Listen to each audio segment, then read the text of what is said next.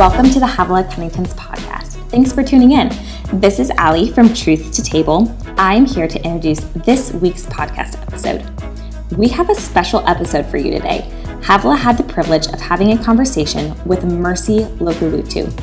Mercy lives in Texas with her husband and three incredible children. Mercy is amazing. She has her master's in psychiatry, has a passion to teach and preach, and is building the local church globally with her husband Marcus. Originally from Nigeria, she has a rich culture, history, and brought us a fresh perspective. She joined Havilah in an exclusive conversation with our Truth Academy members. The conversation was so impactful, we wanted to share it with you all. So, pull up your seat, come and join the very real and raw conversation about racial reconciliation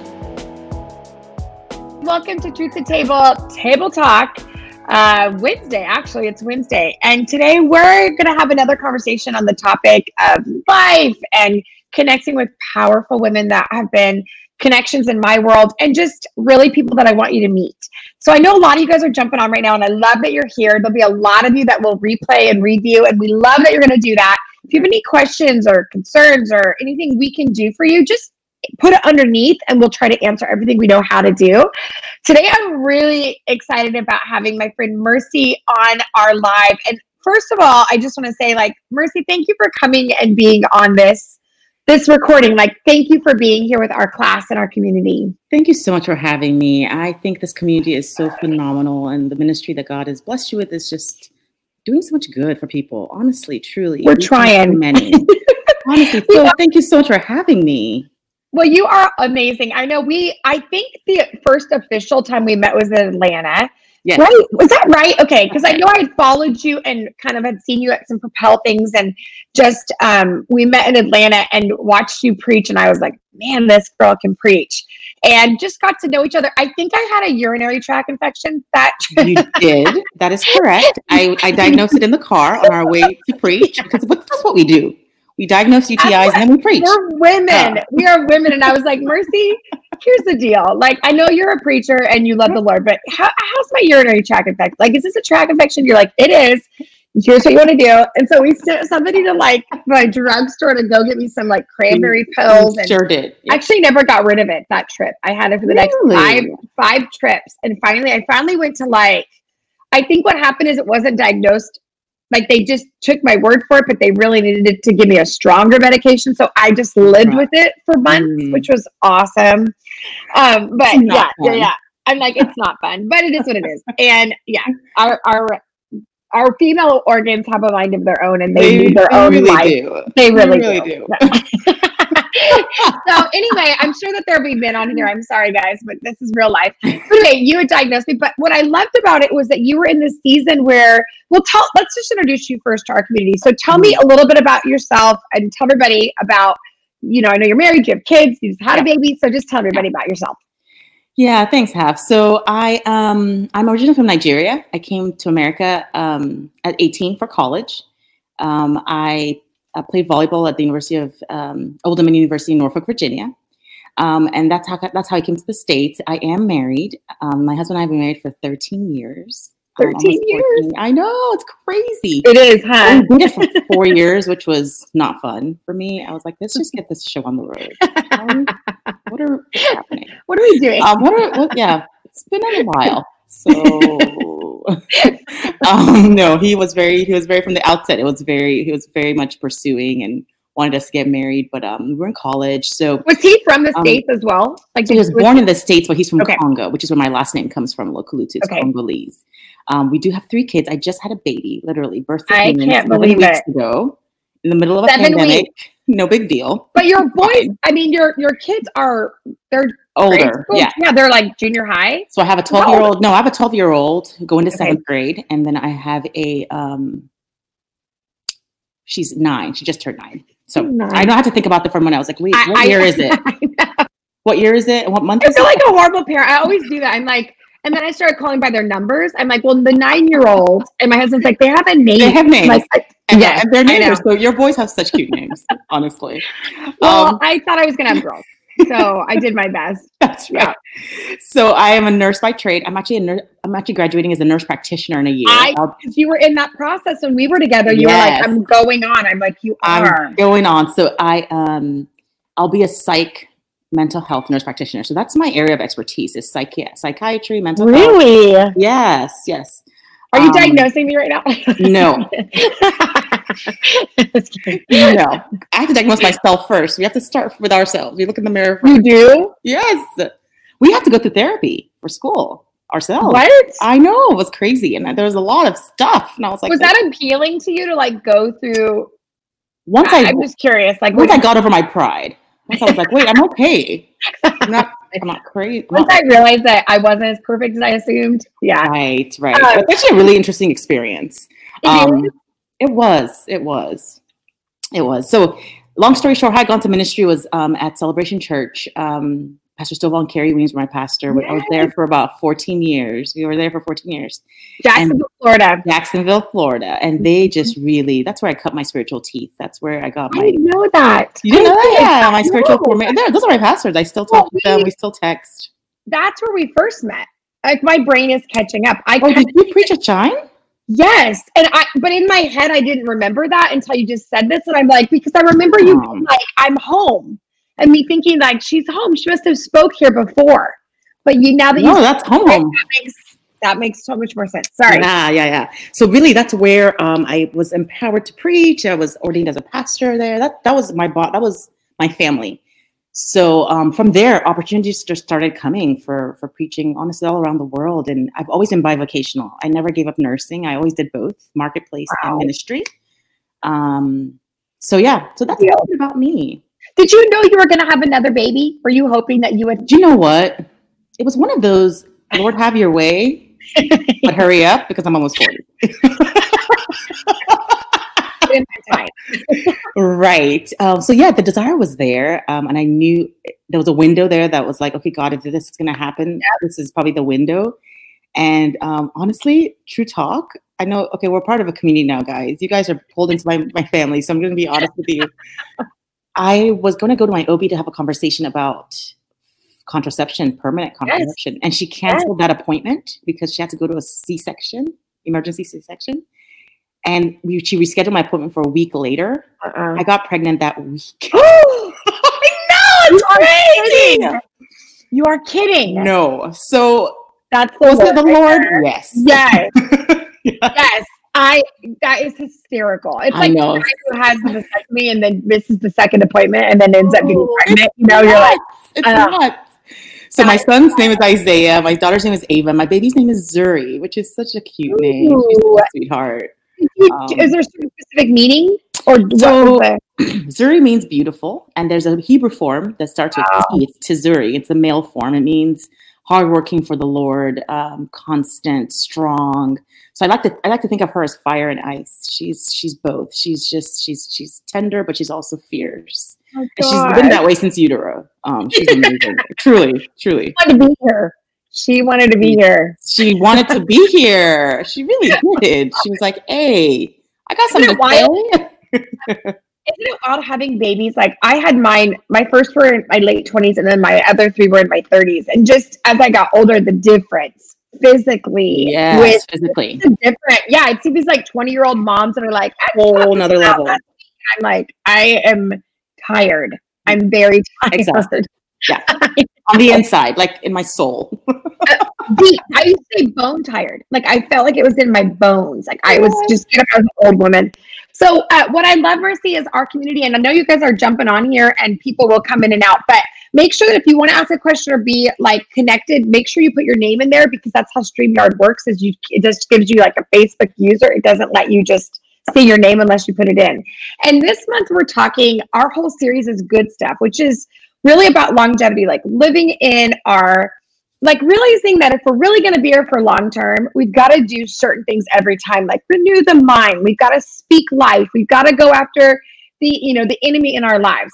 All of that was before what's happening in our world. And mm-hmm. I don't know about you, but this has been like, I want to say this month has been a woke month. We've all woken up to things that I think we didn't know or we knew but we didn't admit or whatever it is. Sure. And for me personally, it's been a very um it's been a unique and I almost want to say sober and sovereign season. I feel like it's been um yeah, like I, I feel like I have just literally every day I feel like my cup gets filled with information and learning and and trying to change mindsets and right. then turn around the next day and doing it over. Now I can't even imagine for yourself like what has this month been for you? What are things that you're learning and like I just want to kind of start that conversation as our community. I think it's really really important and it's one of the reasons why I I I have you here is I want to have the conversation of what's happening in our world. Yeah. It's been a lot. Um, it's been a lot to process. I think I, I want to set up for the community to understand that I didn't grow up in this country. Okay. Yeah. So I have a unique perspective, um, a little more objective, I would say, maybe, because I grew up in a country where I was not a minority, right? There's more yeah. Black people than yeah. people in Nigeria in general. So I have to be reminded when I came to America that I was a minority. It was in my sociology class, and she's talking about gentrification, and she's like, as a minority, how do you feel? And I didn't answer because I didn't know she was talking to me. Um, I was like, oh, that, oh, that's me. Oh, okay, got it. I'm on it. You know, um, so it's it's sort of been this sobering discovery for me of learning. I, I had to educate myself. I'll be honest with you, Havilah. When I first moved to America, yeah. I didn't get it. I didn't understand the African American community's pain. I felt like probably a lot of your viewers might relate to this. I felt like African Americans a lot of times would play the race card. Just being honest with you. Yeah. I felt like America's a land of opportunity. If you work hard enough, mm.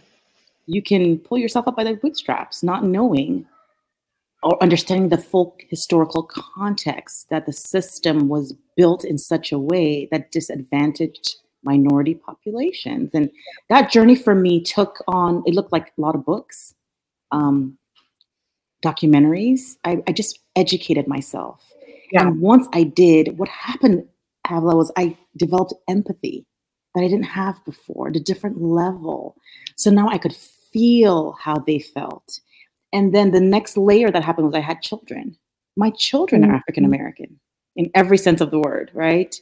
Yep. Um, and then on top of that was the lived experience of my husband getting pulled over and having to be on camera with me because he was afraid, you know, things like that, right? So, yep. what has this month been like for me? It's been a lot of tears. okay. It's been a lot of conversations, um, a lot of anger, but a lot of sadness as well. It's not. It's not anger at any particular person. It's anger okay. at sin. It's the it's the result of sin, right? In initial God's plan initially was not this was not his initial intent, right? Nope. The garden, right. he did not, this was never part of the plan. So, um, but I think honestly, if I'm honest with you, I'm I'm ending up with hope. I'm seeing this generation and their drive and passion for authenticity and for not harboring what other mm-hmm. generations have tolerated right. Um, and they are just, oh man, the church is marching on, huh? And the I are not going to prevail. You know? I know. Did you feel like it was a conversation that you like? Did you? And this is like, you know, I want to ask the right questions, but do you? You know, when everything was happening, did it feel like we already are aware of this narrative? This is already something we deal with. Now the world's waking up to this. Or did it feel like actually we've been at peace, even though we don't like it, we've been at peace with it, but now it's stirring it up? Like what, what did it, what did you maybe yeah, that's, family? That's a good question. I think because of my background in psychiatry, I can understand that what the African American community has been enduring for 400 years is trauma, right? Yeah. So yeah. it's been a traumatic experience watching people who look like you be murdered and lynched and raped and pillaged and systemically disadvantaged from getting a loan and getting a small business and schools. Yeah. And I mean, you can go down this list, this litany list of systems that have been set up in such a way um, that disadvantage you. And so every time one of these things happens, it's as if that wound is being ripped open again and, and there's further trauma. So you get to turn off the news if you're white and just, okay, that's done. When you're black, you don't get to do that. It's a lived experience. So I would liken it to just a trauma, a trauma response, right? So I want I want people to really understand where some of the anger for the Black community is coming from, especially in the church, because it feels like we're united in every other way except for this issue. This is the lightning rod that then everybody takes. We need we, we bind to these false dichotomies, right? You have to be either for this or that. Yep. But in reality, you don't have to be for or this or that. You can be plus and I'm for this and I'm for that. That's right. right? You don't have to That's buy right. into that false dichotomy. You know, so I think we have to be careful that the enemy, whose goal it has always been to divide, to steal, to destroy, doesn't come in to divide us um, further. There's already been Yeah. pain here. Because I, if I'm honest with you, as a as a as a woman of color who's in predominantly white circles and churches and ministry, what it feels like is our white brothers and sisters are willing to rejoice with us and we raise our hands together in church and we preach on the same platforms. But when it comes to this issue i don't know mm-hmm. that black communities feel like their white brothers and sisters are willing to suffer with them. That's right. It's true. it's an invitation right oh to, to rejoice in the fellowship of his suffering but it feels like when we open up and say you know what this hurts i'm traumatized Yep. it's it's sometimes trivialized, right? Yep. Um, it can be it can be seen as well. If if I say my life matters, I'm not saying I'm asking for special privileges. I'm asking you to Mhm. just say it matters. It matters. you come back and say, well, all do.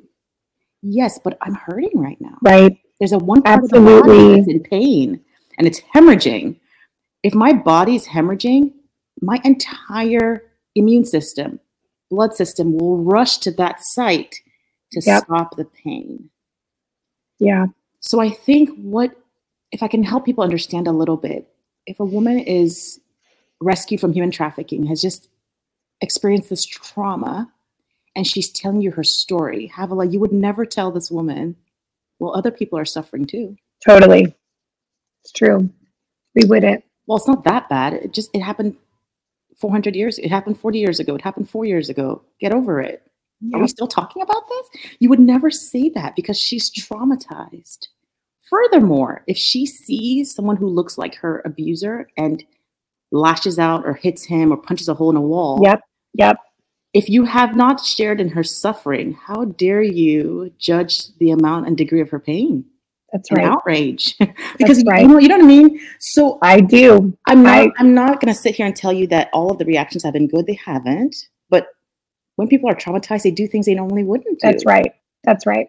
Right. Right. And what's interesting, Mercy, is it's been really insightful. Like I did a post, you know, a couple months ago when the gentleman in um, Atlanta had been shot by the guy in the when he was out for a run, and I had gotten a little, yeah, and I'd gotten a little bit of, you know, pushback, and then I had posted again about George Floyd and lost hundreds and hundreds of people that just unfollowed. And I was shocked. Like I, I legitimately was shocked. Like, wait, wait, what? I'm sorry, I don't understand it. And just DMs of of anger. And I Yeah. I was I was shocked and I was like, wait, wait, wait, wait. I don't understand. What why is that even a, offensive? This doesn't seem offensive. This seems like a human thing, humanity. Right. And I'm a mom of four boys. I Mm. can't even imagine having my son hurt. Yeah. And then I think I think what's happening, you're probably seeing this too, Mercy. Like the, the America is very divided. So Yeah. parts of America have different stories as well. And I have two of my girlfriends in my core group are from the South. So we have a conversation. I'm California born, born and raised, very diverse. California is more liberal and a little bit more hmm um so initially i'm like well i don't know that part of our story i don't i don't know how you guys could think or act this way or whatever then they're explaining more hmm but then i honestly i began to see and i'm just being forthright and i've told my community this i began to see the way that i had been raised not intentionally not intentionally excuse me i there was racism in my heart. Not that i thought i was a, a racist or hurting somebody but i saw the system and i saw the education and i saw the narratives of tv and music. And so I saw this part of the narrative that I was not aware of until it started to be challenged. And then I thought, it's true. And and I know this offends us, and some of our viewers will just not follow and they can go find whatever whoever they need to follow that supports what they believe. But mm-hmm. I feel like it doesn't work when you're saying let's do it peacefully, but you're not changing. So then what are right. we supposed to do? Like right. what are we supposed to do? So you're gonna you're gonna build your business, build your community, build your family, say, well, do it peaceful, go over there and do it peacefully, and, and we'll listen to you when we need to. The only way to get your attention, and my kids would do this exact, this is normal. When we're in pain, the voice of pain says, do whatever you need to do to make it stop. And they're saying, we need to be heard, and we don't know how to get your attention. And as a middle American white woman, I don't think we would listen. I really don't, unless there was some kind of forceful moment that wakes us up that says we are not okay and we are not going to be okay until this changes and we are in pain. Just between us, I'm like, I love I you know. guys, but that's not what's happening here. And I, but I don't know how I, I guess I just would say it's like somebody who's over here, I'm trying to, I'm, I'm catching up. And I right. think that it's very important to, like you said, the starting with empathy this is someone's mm. child. This is your mm. child. This is your husband. This is your, these are our kids. This is our husbands. These are, and if we don't have that filter of this is someone's child, then we basically marginalize and compartmentalize Absolutely. it as it's them. Absolutely. And I can't, the moment you realize there's someone's child and it's someone's husband, right. you, I'm sorry. I know I'm not very clear because it, I feel there's a lot of emotion behind it. There is. And, there is. and rightfully yeah. so. Yeah. Uh, what you're describing, Havilah, is called humanization because what's happened is that Black people for 400 years, starting from the, the slavery to the Jim Crow era and everything else, have been dehumanized, right? That's right. It was written into law that slaves were three fifths of a person. Mm. It's been written into law that black men especially were, were, were characterized as apes and monkeys because that's what you have to do in order to justify cruelty. You have to dehumanize that's that right. person right? Whether it's the nazi era with the that's jews right. or the rwanda genocide with hutus calling they call them cockroaches right? Because yeah they did. a cockroach i can't i would never kill a human. So that's right. black black people whether it's through social media i mean through media or any we've been dehumanized for years um, yeah. So it's it's built in very it's very implicit, right? It's not it's not overt racism that's dangerous. It's the no. implicit biases, and bias is bias. We all have biases. I have bias. I have some right. privilege, right? I, growing up in Nigeria, I was I grew up with a lot of resources. Yeah, my, my family's not poor by any stretch of the imagination. Yeah. So the poverty mindset is something that I don't necessarily have as a filter because I didn't grow up that way. But what empathy does, it allows you extend beyond yourself, and it is messy and it is uncomfortable and you have to do a lot of like you said sober reflection. Yeah. i heard uh, pastor bishop td jakes say this the other day i thought it was so impactful. He said when reasonable people reasonable people stay quiet unreasonable people unreasonable people take over. And that is true. It that's is. what we're seeing right now. And i really appreciate your honesty have to just say you know what? I don't think i really would have listened or understood the scope and the depth and the the, the the the ire with which the community, the black community right now is is dealing out of. This is a trauma response. What it requires is empathy and trauma informed care. That's just a fancy That's way of saying be kind. be kind right? and be patient and be patient and it's not going to look like what you would like it to look like but you don't determine the narrative when it's not your lived experience that's right that's cannot, right you cannot dictate how someone ex- exposes and expresses their pain especially if you haven't shared in their suffering. That's right. Sat with them and had a conversation with someone who doesn't look like you and just said, That's right. What? Tell me about your experience. If someone asked me that, you know what I would tell them about the heartbreak it is for me to sit down with my 12 year old who is five foot six and looks like he's probably 15 or 16. And knowing that I have to have a conversation with him about how to present himself to the world in a system, especially a police system that has weaponized his skin color so he can never be disarmed. He's always a threat. I don't know when he goes from cute to threat, but at some point that happens for my child, and I had to sit down and have that conversation. And it was heartbreaking because now his innocence has been eroded ever, right. ever so slightly in his trust right. in the world and the, his viewpoint and his lens and his worldview. And of course, we're Christians, and of course, he knows who he is in Christ. But as a parent, we have to prepare him for the real world. Yeah. And as much as I would like to say it, a generation was raised up in a time where Black people were treated as chattel, slave, as slaves. So that's that right. mentality generationally, it's toxic thinking that you're passing down from generation to generation. And Romans 12, 1 to 2 says we can transform our minds, but only if you're willing. Yeah. Only if you're willing to learn.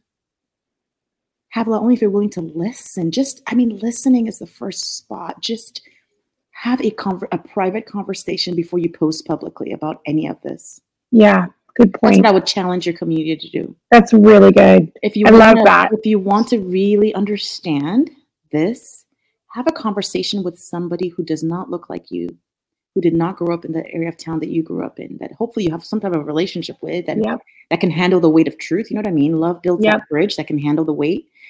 Have that conversation privately before you ever post. If you post yeah. before you ever post anything that says, you know, if you comply, the police officers will leave you alone. That is not true yeah. for an entire community. As much as I would love to think it is, it's just not. Yep. You know, before you post all lives matter, just think think about the way Jesus lived. When he left 99 for one, was he saying 99 lives did not matter? No. He was saying this one's in trouble. This is the one that needs me right now. The marginalized, the ones that are castigated, the ones that are set apart from the rest of society, right? Yeah. The, the woman at the well in Samaria, the Bible says he had to go through, she just didn't have to do anything. He chose to go through that city to talk with this woman, to invite her into a conversation, a private. He sent the disciples away so he could have a private conversation with this woman who did not look like him, who yeah. was marginalized and castigated and socially inept. And that's what I'm asking people to do. If I can say anything, it's just have a private conversation before you ever post. I love that. You know, it changes things because it humanizes it. It's no longer they, it's now us. If you have a child and you imagine having to talk to your son about this, it yeah. is hard. Mm. It's hard. I wept. Oh my gosh. You know, I remember a time I was playing, we we're playing the backyard frisbees, and our frisbee went over to our neighbor's yard. And our neighbors are phenomenal. We know them all. Eh, but my son, without even thinking, just jumped over the fence to go grab it in that my neighbor's yard. And my husband was livid. He was. He was so scared that the optics of a black child jumping a fence in Texas with someone who did not wow. recognize him might lead to my son losing his life. Life and death. Oh my gosh. I just thought, is this what we've come down to? You know, this is Sarah Jakes Roberts said it so beautifully. She said, We're fighting for an America we have not seen yet. Yeah. Mm. That's right. It it just it's humbling. It's it's troubling. It's it's all of the emotions that I think anyone would feel in my situation. Just imagine, if you can for a moment, what that felt like to think my son's life is danger being a kid. He's just being mm-hmm. You know, you have boys, mm-hmm. you know how boys deal with I things. Do. They just they don't even think. The frontal lobe is not well developed yet. They don't. they just do what they do. And for my son on that day, it was a matter of life and death, not just going to get his frisbee. And I just thought, God, have mercy on us. Have mercy on us. Do you know? Even one of my friends, she said she had a teacher son that he wasn't allowed to be angry in public. Right. Right. Right. Because that he had to be peaceful and right? happy he wasn't allowed to show any right. emotion of anger. Right. right. And we've had to do that for a long time, right? Black people, we've had to sort of edit ourselves, compose ourselves in such a way that we're palatable to a white community yep. because of the this caricatures and the stereotypes and um, you know i do have to say one thing that's helped me a lot with this is using nonlinear theology like instead of looking back on my past to try to unravel okay. it i think of a preferred future and that's what i'd love for the church to do at this time it's good, you know, Mercy. This nonlinear thinking is really important because it doesn't look back to try to untangle the past as a way of moving forward. You can start there, but that's not where you end. You okay. by looking at a preferred future. Because Jesus even did that, right? What did he say in 1 Corinthians 2 9? No eye has seen. He's setting up this picture of this preferred future we're going to have in heaven and saying, let that be your goal. Wow. Let that be the impetus for change. So, in as much as we do have to look at our past to move forward, we can't deny it. 400 years is, we're only three generations away from I know. owning other humans. I, I, know. Like, it, it's it, not that like long it's ago. Like a century, it, it's not long ago. It's really not. It's really not. No. So, I guess the question I want people to ask themselves as they as they as they start to as they start to embrace this and understand and deal with the guilt and the shame and no one should feel guilty for how they were born nobody should feel that way That's you right. know that that guilt is not an action step. Shame is not helpful. What is helpful is asking yourself what should this look like? And working from that. So it's a future focused that's excellent. state right? It's not only looking at the past. The past is important because you need to understand that. When i understood jim crow era when i understood brown versus the board of education when i understood what happened to emmett till oh my gosh it gave me so much empathy, but then also gave me this desire, this desire for, okay, we can make this better. We've been given a gift of this time and space in history to write a better chapter. Like my son should not have to have that conversation that I had with him with his son. Yeah. That's yeah. the goal. So it's future focused. Okay, I see where God is taking us. Revelations 21 4. There's going to be a time when there'll be no tears and no death and no that's the future that we're looking towards. I love that. That's what i'm working towards. So give that's the only way i can have hope have a lot if or yeah. Yeah. Sit here and eat ben and jerry's and we're all depressed. Like, yeah. yeah. what, what, what's my other option? If i keep reading the news if i keep if i keep buying into these narratives right? We keep i think what how the church has been complicit is that we've played the game the world has been playing right? Yeah. We've brought politics into the church. We we've have. said if you don't vote for this president or vote for this party or think this way, then you're not a Christian. That's right. That is not true. No. The Bible says anyone who believes in him is saved. It doesn't say anyone who believes in him and votes for this president. anyone who believes in him and feels this way about this topic. Like what what when did that happen? Yeah. And this is something I've watched in my years in America increasingly so of politics. when You have church. Yes which is why I think a lot of white pastors don't want to speak about this because they think that when they say something, they're making a political statement. Interesting. In reality, it's not a political statement to say Black Lives Matter. That's a human rights issue. Right. Right. That's a human rights issue. Right. A sidewalk should not become a courtroom for a man of color in any community in America. Right. I cannot breathe is not a political statement. It is a human rights. Issue. It's a human rights state. That's right. That's right. Right. That's I, right. I don't understand what is controversial. To be honest, I don't understand. I, I don't either. I, am trying to grapple to understand the. I I know. You know, the, and the, why all of a sudden is that is that really the point? The point is that we saw something that was horrific, horrific, just on a not on a full generational every, but that we were allowed to sit and watch that as oh if that gosh. was and no one could step in. No one said this is not like people are screaming, please stop. But there was a cold, there was a coldness. There was something you could feel the disconnect. Yes, the you disconnect. could sense it.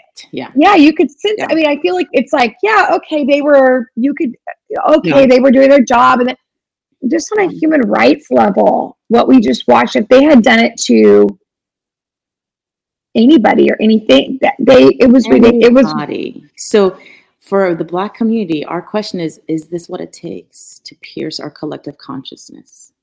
Yet another brown body without life whether it's a neck a knee on a neck right or a noose right. on a neck it's the same thing. It's the same thing. And it's traumatizing. That's what people need to understand. This is yeah trauma. and i think that's i think that's what i don't think we understand. I'm just being honest. I think when you guys said or i've heard you this this there i'm like when you say it it brought up trauma in us yeah. that was not the filter that we were that we were seeing it initially mm-hmm. does that make sense mercy yes, like when you say when they look like me and they're hurting me and they're hurting my child we we i wasn't having that initial until people until empathy until i began to put myself in the shoes and realize this is what it would look like if if that man on the floor looked like my brown-eyed you know, skinny little son Judah on the floor, yeah. if I saw that as my son, I would have a different internal reaction. Absolutely. Does that make would sense? Would you not want to burn everything down for your oh. child? Let it burn, right? I, I don't, that's your I, baby. I wouldn't care. I wouldn't care who it affected. I would be saying, "This is you. This is wrong." You know what I felt? I have not watched the video, and I don't think I will because I just yeah. it's just too much. Yeah. Um, I do remember reading that he called for his mama. He did. I thought, oh my gosh. At the end of it. And she had passed away. She and how is how does that not summon every mother on the earth to say, enough? Enough. This is enough. We are well equipped by God as the church to step in and say, you know what? We can't look for a law to do what only God can do. Let's just start here. Let's have conversation. Let's be really united in our churches. A lot, yeah. I'm honest, I'm honest, have a lot, a lot of white churches in America, predominantly white, want to look diverse, but not be diverse. Not be diverse. I would agree. I would agree with that. And what that's done is is that it's it's, it's put in a little bit of division. Some of that coldness that we felt, some of that separateness, otherness, is comes from that. It happens it in the marketplace and it happens in the church. You know, it, it really name, does. my name sounds a certain way. I may not get that job. I may not get that promotion. You know, there's a whole generation of African American mothers and fathers who named their children white sounding they names, did. quote unquote. To, I mean, that is just unconscionable. It is. we have to keep editing who we are, reducing who we are to the lowest common. We're asking for the lowest common denominator. Just matter. Just, just matter. like, not even. We're not asking for anything else. Just care. And not special rights. Just equal. equal. Like human, civil. Can we be civil? I know, but I don't think people see it. I really, I really, if they, I think it's scary. I think they do see it, and it's scary to think about that they see it and and that they believe that they're following Christ. Yeah, but dehumanizing people, it you get you start actually getting really concerned. Like this is our yes. this is our Christianity, right. and that people aren't concerned, right? Or they're defensive they're defensive. Yeah. Why are you defensive? It doesn't have anything to do with you in your rights being taken away. It has nothing to do with your freedom. This is somebody else who doesn't have what you had. Right. And you need to, and you're willing to go overseas and help people, and you're willing to send money to other people. But the people in your community, you're saying, can we stop talking about it? It's been a week. You are it's, it's uncomfortable. you know, That's, and I'm like, why yeah. why are we all trying to move on? I, I, I'm just I, we all tried to move on before, and this is going to come back work. around. Right. People are going to say this isn't working until things change. And I know everyone wants to edit everything. Well, it's right. not this, and it's not this. And right. we're all caught up on semantics. And what it is, is it's distracting from the uncomfortable part that it's still there. Yes. So if hearing Black Lives Matter makes you uncomfortable, ask God why. Right. If seeing images of something makes you uncomfortable, uh, just right. And I, I would also tell your community be very careful and pay attention to what is easily confirmed in your heart. Okay. That if you see one statistic, it confirms something in your heart. Yeah. Right? Validate. when you see, and not only, it wasn't only the protesters looting and rioting, there were other people that instigated that, that were not yeah. people of color. When you right. see that, does it confirm something you feel like, you know what, you are who I thought you were? You're all, you know, when you start to feel that, that's right. That's when you investigate it. As David said, search me, oh God. That's right. Examine my heart. I have had to do that. Like I said, when I first came to America, I didn't understand it. I was very judgmental towards African Americans. As an African who was very educated and very learned and had access to yeah. resources, I had privilege. Yeah. Yeah. Yeah.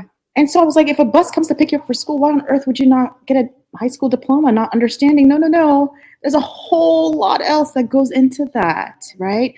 You know, not understanding the, the, the business of mass incarceration, which is the new Jim Crow, right? Of an entire segment of our population that's incarcerated as African Americans that don't get to vote. They don't ever, right? Don't don't get to raise their families, Mm-mm. and then we blame those families. Well, why aren't their fathers? Well, we you put them half of them in prison, right? Yeah, for things that other for people things, are out and right, running around for free. Right, right. So I just have learned to have more empathy. Have a lot. If I can say one thing about my journey um, in America and understanding what's happening in our country today is that the Lord has increased my capacity to be empathetic. And he's done that through lived experience, obviously, through raising my children, but also through me educating myself, right? Just the same way as I study the Bible when I, Yeah. I want to Yeah, know yeah. about it's a, it's an exercise of diligence and you got to do the work, you know? Yeah. And um gosh, this is so important because I feel like we need to get this right as the church. We are We at a do. flashpoint. Make no mistake We about it do. the excuses that would have worked before cannot work now because we've all seen the video. We've all seen those still images. When Colin Kaepernick was kneeling, if that offends you more than this cop kneeling on this man's throat for over eight minutes, Yeah. you have got to check your heart. I'm sorry. Right. No, I agree. There is no excuse. There's no excuse. There's really not. And There's no we excuse. no, and and our our quickness to write it off is what is so concerning. It's what happened with the Holocaust. There was a there was a quickness to them it's them you know there was other european Other. nations that were there that could have done something and oh we don't want to get in there we don't want to get involved and it's Right. the, it's that part of us that we think well i'm not the solution you are you, the fact you have to speak up and I, I don't know i just i think there's a lot of shame yeah. I think there's a lot of Yeah. shame. I think Yeah. there's a lot of ignorance. I think we're embarrassed. I mean, I'm I feel that way, honestly, Sure. Mercy. I get embarrassed because I don't know what to do. And I know it and I Mhm. want to help. And then when I want when I go to help, I feel ignorant and I feel and I feel privileged yeah. and it hurts me and and yet i think it makes me uncomfortable because you know i'm just being honest like i want our community to not us and them but me and we like yes. Yes. it's really important that we humanize our own experience and i feel like that's something that and this isn't judgment but i just seen a lot of people post and it's them and uh, them and we and there's not a lot of me and i just don't know if we're going to get there if we don't get into me i need to take personal responsibility for the things that i have ignored because it, it was in my favor I Mhm. need to take personal mhm. responsibility Mhm. because I'm saying, well, not not all all of them are are, are bad. So Right. there was one bad bad apple, so that's what it was. Versus, no, no, there's a system that is hurting my brothers and sisters, That's right. and there's just does that make sense? There's just Yeah. this kind of part of us that's like, well, I can't carry the burden of that. Yes, you can. You are strong. You Yeah. can carry the burden of your brothers and sisters. You're Yeah. this is not too much for you. And there's this kind of weakness in us that's like, well, I can't, I couldn't, I Mhm. don't know. I, I'm too Mhm. tired. I'm already dealing with my own stuff. No, you're not. You're not dealing with telling your son that he's not allowed to jump over a fence because it might be life and death. You aren't dealing with that. So suck it up and get honest that this is a different season and experience for you than what your friend, your brother and sisters are experiencing. There's just like a lack of, di- and I think it's. I just I've been shocked at maybe my own community and the responses. I'm like, wow, Yes. like I love you guys. I want to chalk it up as ignorant because if it's not ignorant, then I'm terrified that it's legit. It's there's actually like you know what you're doing, and that even Complicit. scares You're me complicit. more. Right. And that scares me more. And then also, like you said, I can turn the TV off. It doesn't affect my world at this moment, Yeah. but it does affect my world. It, there needs to be an awareness that these are our friends. Like I was thinking about, you know, both of my boys, my eldest boys, their best friends are black boys. Like they're they're beautiful, but those are their best friends. So they come over to our house all the time, and that's Yeah. their best friends. Yeah. And I guess I just was sitting there like they're sitting in my living room and I'm just thinking about their parents and I'm thinking about and this is like so crazy. I'm like, I wonder if their parents feel like they're safe at my home. Mm. I wonder if they feel like when they go out and ride their bikes, if they're worried about my neighbors, if they're worried about that I wouldn't be aware of what they need. I wouldn't know how to help them in this moment. Does that make sense? Like I'm having this empathy of like they're trusting me with their precious, precious babies. yeah. And I don't know how to help. I don't know how to steward that Yeah. in a way because I haven't been aware. Does that make sense? It does. And I think that's where the Holy Spirit comes in because he just comes and he comforts us in our shame and in our lack of awareness because that does I, I can I can I really can understand that because again that was my experience Once yeah, I realized exactly. I was ashamed and I was like, I'm a black woman. How did I not know this? this is unconscionable. Like people look at me and assume I know all this stuff, and I'm like, I'm not legit. We, actually, I, am I'm, I'm not. I'm as shocked as you are. I, you know, and and so for me, it's been a very humbling experience, and I had to repent. I had to repent and say, God, I'm sorry for my legalistic attitude and my judgmental attitude. Yeah. You know, towards my brothers and sisters, especially now that I have these children who truly yeah. are African and American and, and, and are seen as such. They are. Um, and I just think that's so important, Pablo. You said something really interesting of you've now started to think about how those parents felt. That's it. Mm-hmm. That is the key. That is the glue. That's what that's the good stuff that's going to unite us. That is it right there of for a moment getting outside of our comfort zone, outside of ourselves and just saying, what does that person feel like, God? What do you think that person's experience yeah. has been? Yeah, yeah. That's you know? really good. Oh my goodness. That honestly, if we all could do that, that is what would change this narrative. The media would not be able to pit us one against the other. um, politics so would not be able to pit us one against the other because there's a there's a shared humanity that overrides all of that. We can pray for prayers as big as kingdom come or small as daily bread. But until we understand what our sisters and brothers are going through, I don't think God really sees us as in the fullness of what we need to be as the church, right? We're missing just like one gender cannot fully encompass all that That's God right. Is. One That's right. And one culture cannot fully. En- so if you, for for for leaders who want to put people on the platform and the front lines to look diverse, but not invite them into those sacred spaces of decision making, all I can tell you is that you're missing out, right? There's a fullness, there's a richness, there's a fullness, a texture. It's, it's like broth that's been simmering for a day yes. versus an hour, right? That's there, right. There, there's layers there. There's what God is doing for His entire body. That's right. one body, many parts. It's that's really right. hard for the many parts to come together as one body. And that's the tension we're in right now, right? We're navigating that tension and that friction of different experiences and different backgrounds and everyone trying to find this common ground until we're able to think of what that person is feeling, we won't have that empathy. And what, Mercy, what is it like in your home with your community? Like people are tired, they're they're hurting. Mm-hmm. What what is it like? Like, can you give us more awareness of maybe what's helpful, what's not helpful? I know I, I just know it's a different experience co- completely. Yeah. So like what is it what's it like right now?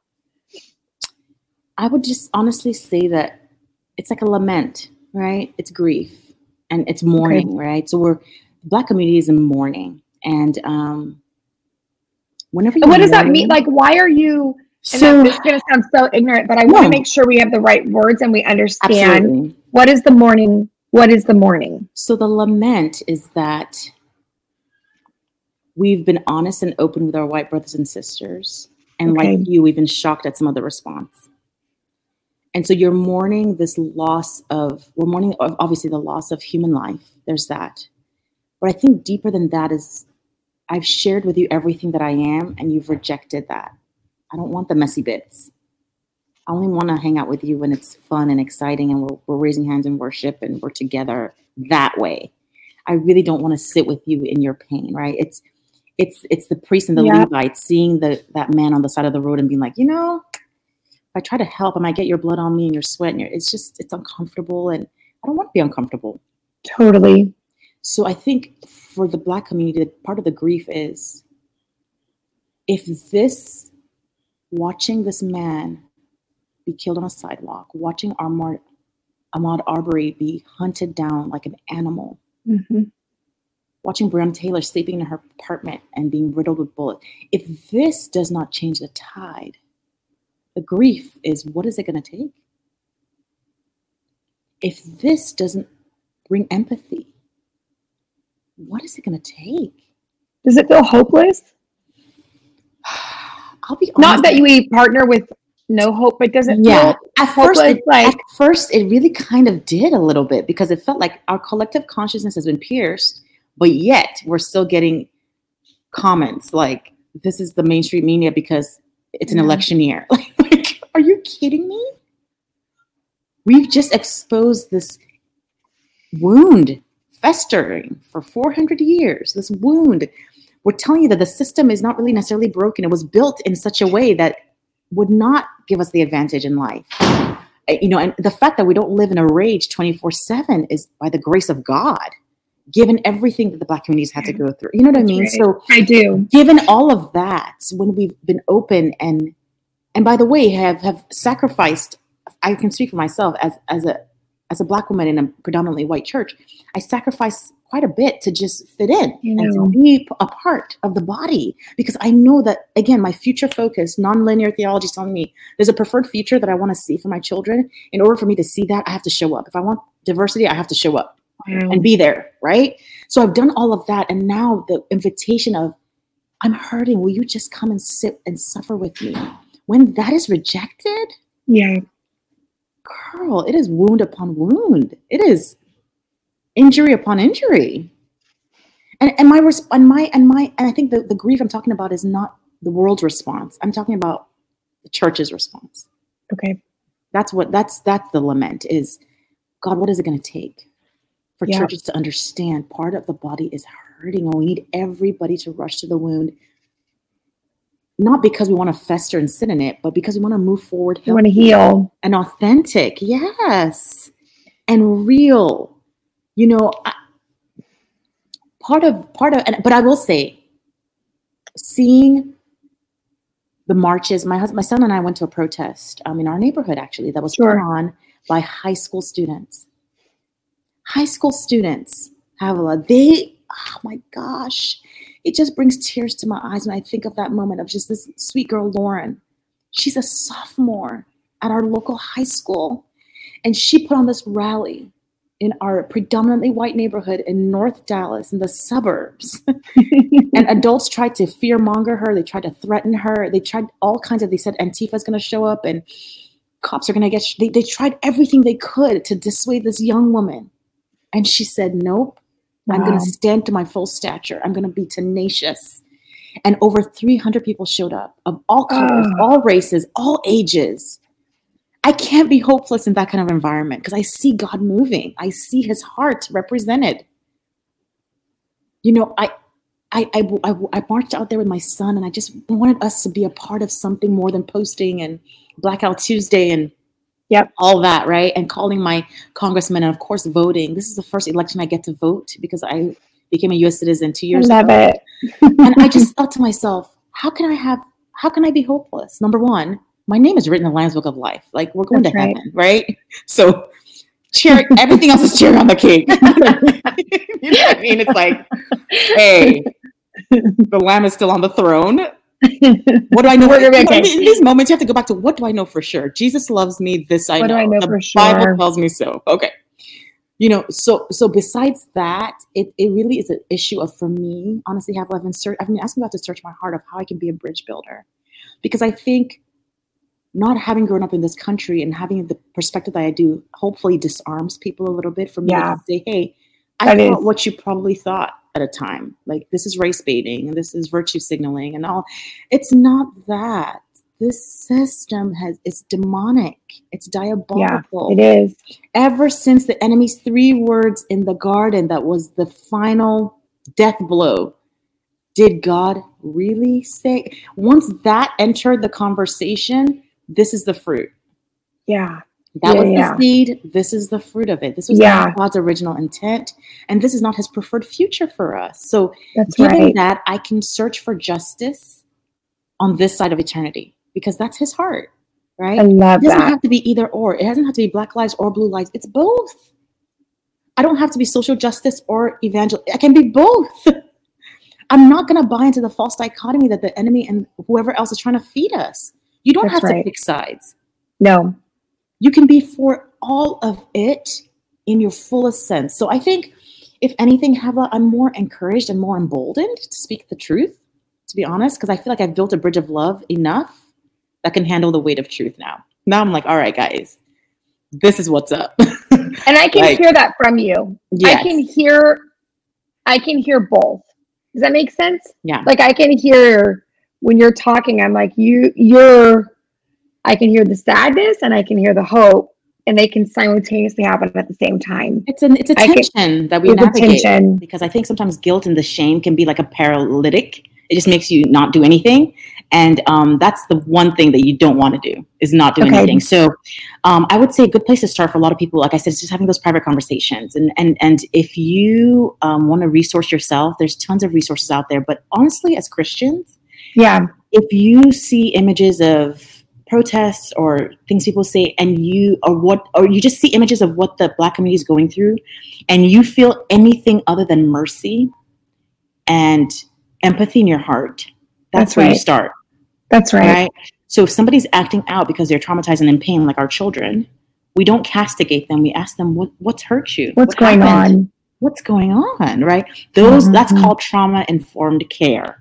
so that's what we're needing as a community certainly what we need in the church is those conversations of who hurt you? Or what happened? Not don't do that. Don't do it this way. Don't do it that way. That's not helpful. Again because we're traumatized. So in my community i'm seeing a lot of pain. I'm seeing a lot of pain um, Okay. but I'm also seeing a lot of conversations happening. I've had conversations. And what do you think about that? Do you, do you is that is that encouraging that people are talking about it and that it's around? Obviously, it's probably emotionally draining, but is it is it good to meaning it's emotional because you're constantly trying to educate people that don't get it. Mm. Like, that's what I would feel like is like I'm talking to people that haven't had a C-section over and over. Like you don't. I love you, but like I'm recovering.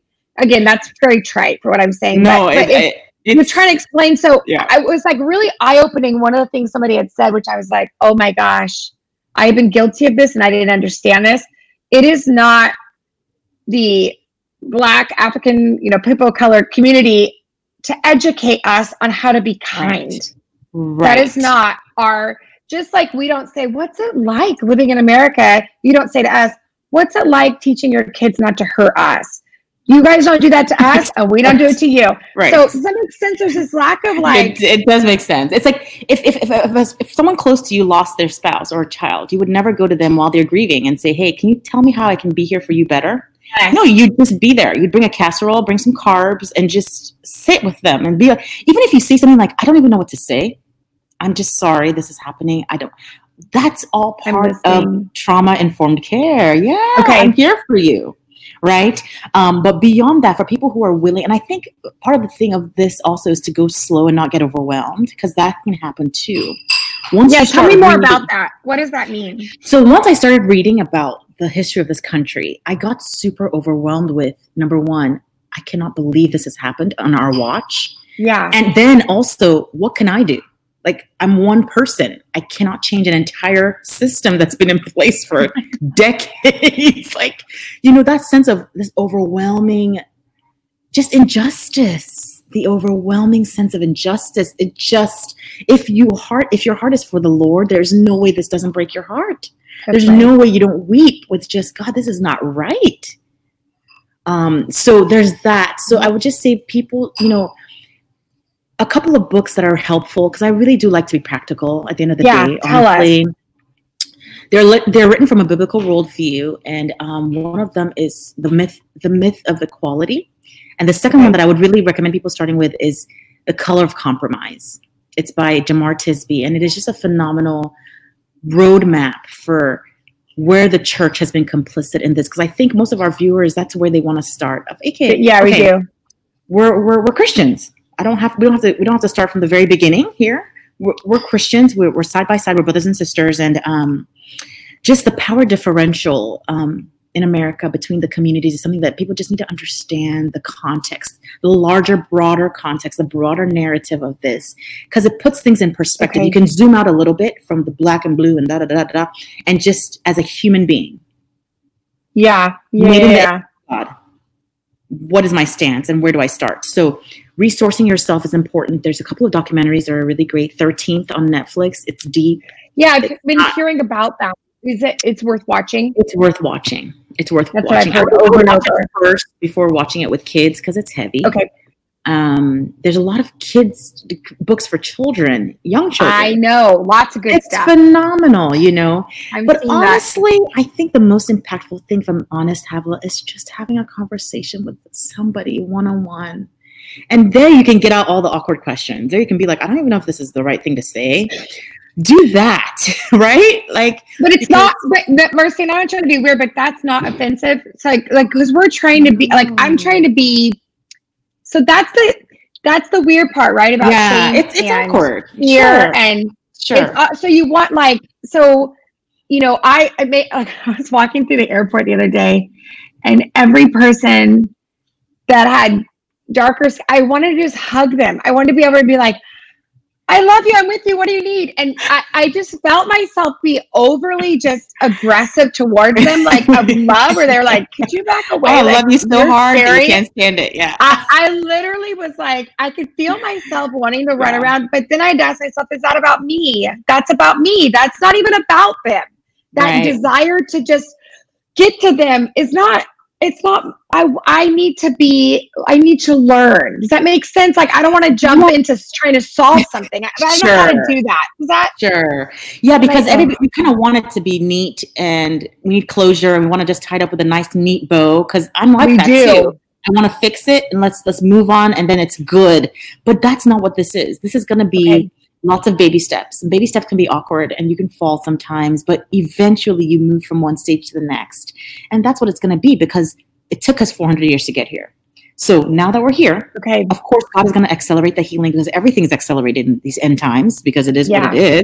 Yeah, he's. I believe he's going to do that prophetically for the church. That it's not going to take us 400 years to get to where we need to get to. No, this could change in a generation. Have this could change by this next that. generation. I believe that.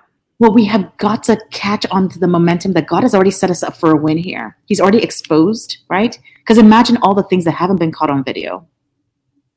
I know. This video was very important because it forced everyone to see important. evidence that demanded a verdict. It mm-hmm. was, you cannot look away. The mm-hmm. COVID 19 situation forced us all to be home, all the distractions mm-hmm. taken away. Mm-hmm. So we didn't have anything to distract us or numb us or mm-hmm. busyness to distract, you know, we didn't mm-hmm. have that. Yep. So I think the Lord has set us up in such a way that we have to look at this, even though it's I love ugly, that. even though it's broken. It's like Ezekiel in the Valley of Bones, right? He's like, hey, look at these bones. They, it looks really rough right now. Yeah. But eventually there's going to come a point where there's going to be muscle and sinew, and then my breath will be put inside them. And it's interesting that those were the words of that. George Floyd was I can't breathe. There's something about that breath, breath and life. And life. You know, and so it's something you're saying that's mm-hmm. really interesting. Not to interrupt you, but yeah. that I'd done some research on when people are in trauma and they and they can't see their future and they need someone to sit with them and paint the picture of what future could look like for them and then their neural pathways begin to create that pathway yes. with it but you can't look at somebody and say have a future and hope and be excited if they don't have those neural pathways that are positive and futuristic and hopeful and I think that's what the Holy Spirit does to us is when we yes, feel so stuck really and we don't know where to go, the Holy Spirit's like, let me show you a future and a hope. I think what's happening, what you're kind of alluding to is there's a lot of storylines that we don't know where to go from here because mm-hmm. it feels so painful and overwhelming and how do, what yeah. do we do? Yeah. But you're saying, let's think about a future that could be brighter and better than we've ever had and could get rid of all not get rid not to dismiss that it's happened but no. to, to, remedy and heal. Yeah. Let's let's imagine that. And yes. i don't know if we have that narrative yet but that's something that's really interesting because i don't know if people know what like just that whole concept. And i want to make sure i'll tell our community this. I'm going to write down all these books. I'll throw it on all of our highlights. I'll make sure everybody gets these books and lets them know where to get it and what to read. But what you're saying is is imagine a future that's better. I don't think we're hitting it from that level at all. I mean, that's, that's the only that. thing that's given me hope. That's the, that non-linear is what I call non-linear theology. I love that non-linear theology because Jesus did that. He's like, there's gonna there's gonna be a time I'm going I'm going to prepare a place for you. He didn't say I'm going to save you from all your past. Of course, he does yes. that, but we didn't yes. focus on that, and that's not where we're ending we're now moving forward to there's going to be a place where there's no more tears and no more sorrow. Oh my gosh. Now that I know that, I'm working from a space that's so much more productive because I'm not untangling my past constantly trying to figure I, out what happened, what went wrong, but rather I'm thinking, what is my preferred future going to look like in Christ? Future. You know, what is our preferred future going to look like for the church after this is all said and done? I, I pray that this is not just something that happens and it's a blip on our radar spiritually, I really hope that there's true repentance and true. Me too. You know, like we have to be better. I do after this. Like we have Sobriety to be better after this. Change. Yeah, we do because if we're if we don't, I don't think we can really live out the gospel. How can we? We're saying we're going to go out there when in here we're not okay. We're not okay. And we're going to send people to mission okay. fields, and we're going to send people. We're going to send money other places, but we have people in our own community that need us and need our voice and need our love and mm-hmm. and are heard. And again, I really want your community to understand. I didn't grow up in this country, so I'm not an expert on this. I'm just sharing from my lived experience and from my space as a psych mental health I know, um, which I love. Um, which I, I never, you know what's so crazy? Have I never knew how God was going to intersect yeah. my faith with my profession until now. I'm like, oh my gosh, this is like exactly legit. Like th- those two things have intersected in the most beautiful of ways. And of course, um, I know this makes people uncomfortable. I want to acknowledge that. I acknowledge your discomfort. And what I want to say to you is if you're uncomfortable, it's okay. That's why the Holy Spirit yeah. is the comforter. I'm not the comforter. My job is to be who God's called me to be and speak truth to power the best I can in the spaces that He's entrusted to me. But the Holy Spirit can do so much in these spaces of if you're uncomfortable with hearing white privilege, if you're uncomfortable with hearing black life, if you're uncomfortable with all that's okay. That's a great place mm-hmm. to start. If you weren't uncomfortable, I'd be concerned actually. Like, are you right. numb? Are you alive? Right. Like because it is uncomfortable. You know, it, it is, is, when you realize, oh my goodness, there's a whole thing that's been going on that I didn't know or I'm ignored. the system. I'm serving it. I serve the mm-hmm. system. Mm-hmm. I, I think so. I I really do, Mercy, and I am so grateful that you would come on here and have a conversation about this because I think you know you don't we don't you don't owe us that, and so I'm so grateful that you would help us learn also give our community that need this your voice to speak for on their behalf to give them that as well. And you know we're going to learn we're going to learn together. And yeah. i think at Truth to Table um, i can't i'm not going to dismiss this. My dad has been a part of leading the mlk marches and has been a part of break- racial reconciliation for 10 years in the sacramento region. It is his passion. I've been around this narrative for many, many, many years. I understand what it, that it, it's taken 10 years. They sit at tables, but it, it's not over. It's not just no. one and done. Yeah. This is this is a listening ear to sit at a table and hear someone else's experience and not to write them off and not to judge it and to realize that it has served you and to be okay with not a conclusion other than I hear right. you, I love you, and I'm with you. That is so I don't huge. I, huge. I think so. And Mercy, I just want you to know as we get going and we will have more conversations. I hope that you'll do this again with me because I, I want our podcast to. to hear this. I want want other people to hear this conversation. Um, but I just anything you can give us or you know whatever you as we get going and you want to text me uh, just tell me what you you know anything i can do to serve this yeah this part of our our story and our generation um, i am very hopeful i think pain is the only way we change often if we don't have so enough true. motivation so and right true. now, we don't have enough motivation to change without pain. So we have to experience pain to change. Yeah. And we are listening. I am listening. I just want you to know that I'm listening. And if you only get one person a day that says I'm listening, it's me. I'm listening, and I want our community to listen. So much. Thank you. You know what? Have I'm so grateful that we had this conversation. It actually helped me understand you a little better too. To be honest, because it's it's hard. It's hard sometimes to see where people are at um, from a distance. It is. Um, especially with something that's so divisive and so polarized, um, for better or for worse. And um, just it's refreshing to just hear you say, "I'm listening." I am. Honestly, th- those are powerful words.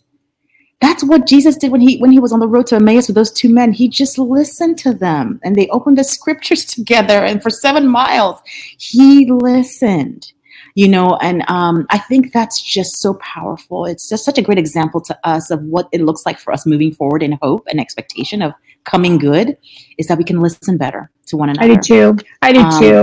and it's gonna it's gonna only help us reflect the kingdom of god better honestly. At the I end of the day too. that's i think what the lord is moving us toward. Um, this is not an issue of trying to change the entire world in one day. We're not going to do that. What we are going to do is change the space that we've been given. And we're not going to tolerate any longer certain things. We're not going to tolerate racism. We're going to tolerate systemic things. That's we're going right. to call them out now. We're going to hold right. people accountable. We are. Our police reform, you know, the power differential plus lethal force is a bias that equals death. There are biases that don't equal death. However, That's with right. our police system, the way it is, um, biases are, are, are, leading to death. And so we have, to, we have, to, stop that. It's just, it's one of those things of just, it's a human rights thing. We just need it to is. not do that anymore. That's right. Um, That's so right. I think, I think us holding our congressmen um, and people that we've elected, being a part of the electoral process is very important. Not just the presidential election, the local elections, district yep. attorneys. Yep. you've noticed, district attorneys have had a lot of pull and clout of late and so, who are we electing to those positions? And, and we need to be prayerful about those things, you know? Um, so, I think even for me, it's opened my eyes to just being a part of change in different ways than I have in the past. You know, and all of it, Havilah, is moving us closer to looking like what his bride should look like without spot or wrinkle. Yeah. You know?